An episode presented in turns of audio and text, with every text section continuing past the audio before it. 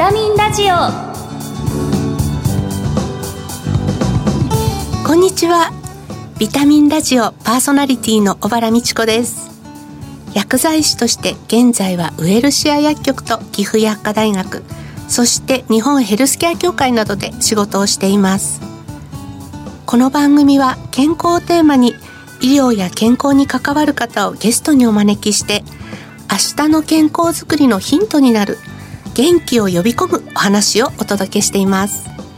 リスナーの皆様にとってビタミン剤になるような番組を目指してまいります。この後先週に引き続き日本医師会治験促進センターの伊藤真由美さんにご登場いただきます。そして番組の最後にはプレゼントをご用意しています。お楽しみに。ビタミンラジオこの番組はお客様の豊かな社会生活と健康な暮らしを支えるウエルシア薬局の提供でお送りします。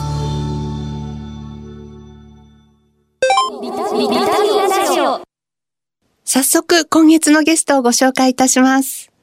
日本医師会治験促進センターの伊藤真由美さんです。よろしくお願いいたします。よろしくお願いいたします。今月の特集テーマは臨床試験知見を知ろうです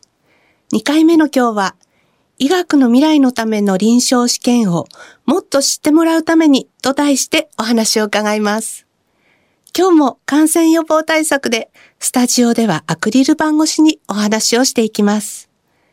改めて前回伺った知見とは何かについて簡単に教えてください。治験は国に新しい薬として認めてもらうための大切な試験です。新しい薬を待っている患者さんがいます。でも患者さんに届ける前に有効性と安全性を確認しなくてはならず、そのためにたくさんの方の協力をいただきながら進める必要があります。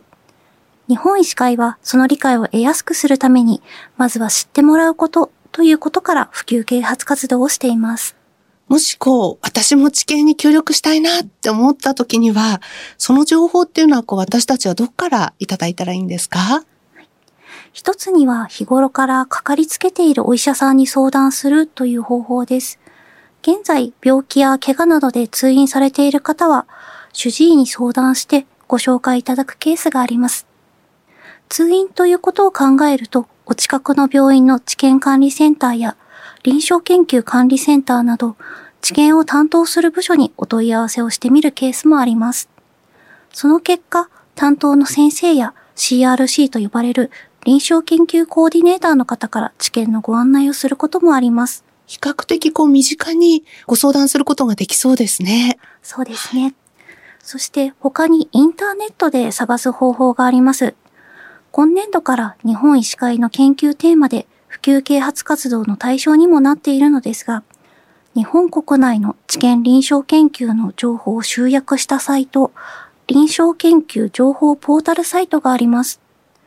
ポータルサイトは日本国内の治験等のデータを集約していて、WHO のデータベース ICTRP へデータ連携をしています。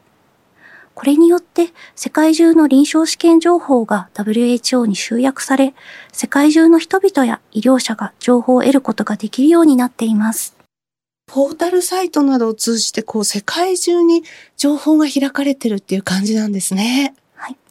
はい。治験や臨床研究には対別すると、介入研究と観察研究という種類があり、すべての介入研究を登録しようという動きの中で、臨床研究登録システムの標準化が始まりました。これは悪い結果も含めてきちんと公開して知ってもらおうという活動でもあります。例えば、良い結果が出た試験だけ公開をしていると、治験に参加をしたいという人たちにとって悪い情報が伝わりにくいという面が出てきます。良いデータ、悪いデータ、両方を知ってもらうというのは安全を守る上でも重要なことです。ちなみにこの臨床研究情報ポータルサイトの使い方っていうのを教えてください。実際の使い方はとても簡単です。ポータルサイトのトップページのフリーワードに病名や薬の名前などを入力して検索するをクリックしてください。例えば新型コロナウイルスであったり、今ですと花粉症と入力します。該当の検索結果が表示されるので、この試験を詳しく見たいと思った時に、青字の部分をクリックすると、詳細が表示されるようになっています。他に関連する知見情報の右側にタブが4つ並んでいますので、病気の解説をクリックすると公的機関または学会の情報を集めてくれています。さらに一般的な治療薬をクリックすると国内の治療薬が出てきます。このように病名を入力するだけで各種情報が紹介されます。国内の研究機関などが提供している病気の解説、JAPIC の添付文書に基づいた国内の治療薬、FDA や EMA に基づく海外の治療薬、さらに海外の知見状況、すなわち日本語の病名を入力しただけで公的機関の正確な情報を得られることがポータルサイトの強みと言えると思います。しかし注意が必要なこともありまして、臨床研究情報ポータルサイトでは試験の詳細はわからないので、元の登録機関の情報が載っている詳細画面まで開いてください。また、必ずかかりつけの主治医などにご相談ください。参加を希望する試験については、試験の問い合わせ先、問い合わせ窓口に連絡してみてください。あの、最近こう医療の世界では、リアルワールドデータというものがこうよく使われてると思うんですけれども、このリアルワールドデータっていうのはどのような内容のデータになるんですか？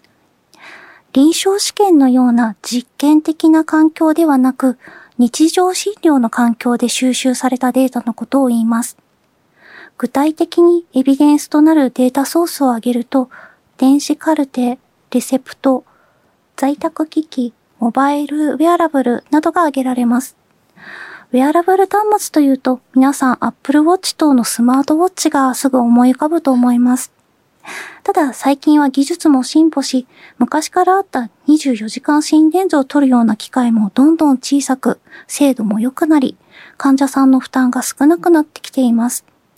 こういったバイタルデータと言われる人の体から収集する情報や、例えば日常の診療データは全国民を合わせると膨大な量になります。そのようなデータを解析することで研究に役立てようという考え方もあります。日本医師会ではそういった考え方が現実的になってきたときに皆さんは抵抗感を示すのではないかということからリアルワールドデータについての理解促進のための啓発活動も開始しています。なぜでもこう今、そのリアルワールドデータっていうのが重要視されてるんでしょうか？はい。エビデンスに基づき医療の質を向上させるため、そして実際の臨床を反映した電子的な医療情報の利活用による臨床試験、市販後調査の効率化、低コスト化、迅速化を目指しているからです。データの取り扱い、データの欠損や偏り、活用方法などまだ課題も多いのですが、幅広い知恵と自由な視点を分析に取り入れる機会が確立されていくことで、医療の未来のための成果につながると考えています。あの、知見促進センターのこうキャッチフレーズ、知見は未来への贈り物っていうところに、まあ、そういった思いがとても込められているものなんですね。はい、病院では患者さんの病気や怪我を治すため薬は欠かすことができません。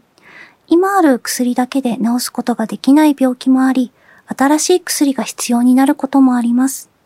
今回の知見、臨床研究の内容がより良い医療を作り、健康で幸せな社会を作るために知っていただく機会となれば本当に嬉しく思います。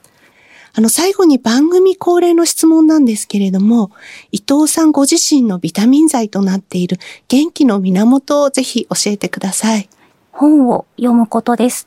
小説や実用書などが好きなのですが、読書は自分の心に栄養を与えられる大切な時間です。作家その人の自分の人生で感じたこと、学んだこと、経験したことを読むことで、自分への気づきや想像力や幸せを感じることができるからです。素敵ですね。先日はウェルシアホールディングス池野高光会長の書籍を読ませていただきました。ありがとうございます。会社の戦略という部分はもちろんなのですが、私も社会の一個人として大きな変化のある今の社会において、これまで変えられなかったことが変えられるようになるというまとめが非常に心に残りました。現在の医療や知見は受けるご自身だけでなく、医師、看護師や薬剤師など違う職種の人たちがチームを組む共同で成り立っています。お互いに尊重し合い、協力していくことが大切だと考えています。あの、ちょうど今、お手元の、えー、本をお持ちなんですけれども、本のブックカバーも、なんと知見くんが書いてあってですね、これは知見くんのアンケートに答えると、いただけたりするブックカバーだそうですので、あの、非常にこう、レアなブックカバーを拝見しております。伊藤さんはお声からも想像していただけるとお分かりだと思うんですけど、大変華奢で可愛らしいお嬢さんですので、知見くんともども、伊藤真由美さんも、えー、ぜひ皆さんに、あの、お目にかかる機会があるかといいなというふうに思っております。今日は医学の未来のための臨床試験をもっと知ってもらうためにと題してお話を伺いました。ゲストは日本医師会知見促進センターの伊藤真由美さんでした。お忙しいところありがとうございました。ありがとうございました。あ、風邪薬切らしてた。ドラッグストア空いてるかな深夜もオープン。ウエルシア。あれ？薬残っちゃったな。お薬の相談も。ウエルシア。答える、支える、ウエルシア薬局。公共料金、各種料金のお支払いも受けたまわっております。ビタミンラジオ2週にわたり最近よく耳にする知見を知ろうと題して日本医師会知見促進センターの伊藤真由美さんにお話を伺いました。ここで番組からプレゼントのお知らせです。今回は美味しさは優しさがコンセプトのユーハ味覚糖からお口の環境を整える舌クリアシリーズと間もなく訪れるバレンタインにちなんで大人気の特納ミルクキャンディーになんとチョコレートが入った特恋ミルクなど美味しさと優しさが詰まったお菓子のセットを抽選で5名様にプレゼントいたします。舌クリアは舌を覆う金のフィルム絶対に着目した舌をケアする食品です。トゥーマックというアロマ成分複合体が入っています。お口は全身の健康の入り口です。舌をケアする新習慣で健康な毎日を送りましょう。日々の健康に舌クリアをぜひお召し上がりください。ご希望の方は番組のサイトからご応募ください。締め切りは2月16日とさせていただきます。お聞きのビタミンラジオ再放送は土曜夕方5時40分から。次回の放送は3月2日です。まだ寒い日が続きます。伊藤さんに伺ったように私もお家で本を読み返してみたくなりました。番組パーソナリティの小原美智子でした。次回この時間にまたお会いしましょう。ビタミンラジオ。この番組はお客様の豊かな社会生活と健康な暮らしを支えるウエルシア薬局の提供でお送りしました。